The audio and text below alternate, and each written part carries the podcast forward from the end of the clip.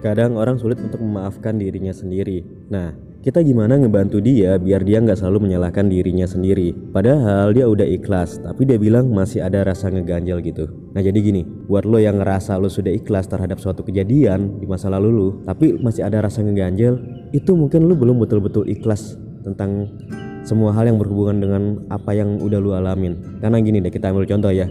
Lu bisa aja bilang lu udah move on dari mantan lu tapi ketika lu lihat mantan lu jalan sama orang lain lu marah. Ketika lu lihat barang-barang pemberian mantan lu lu jadi sedih. Dan ketika lu ada di sebuah tempat yang dulunya tempat itu sering kalian kunjungi lu, lu juga jadi galau. Dan itu menandakan bahwa lu belum betul-betul ikhlas melepaskan semuanya. Jadi mulai sekarang ketika lu bilang lu ikhlas lu harus cek dulu. Lu ikhlas secara emosi secara pikiran atau cuma di kata-kata lu doang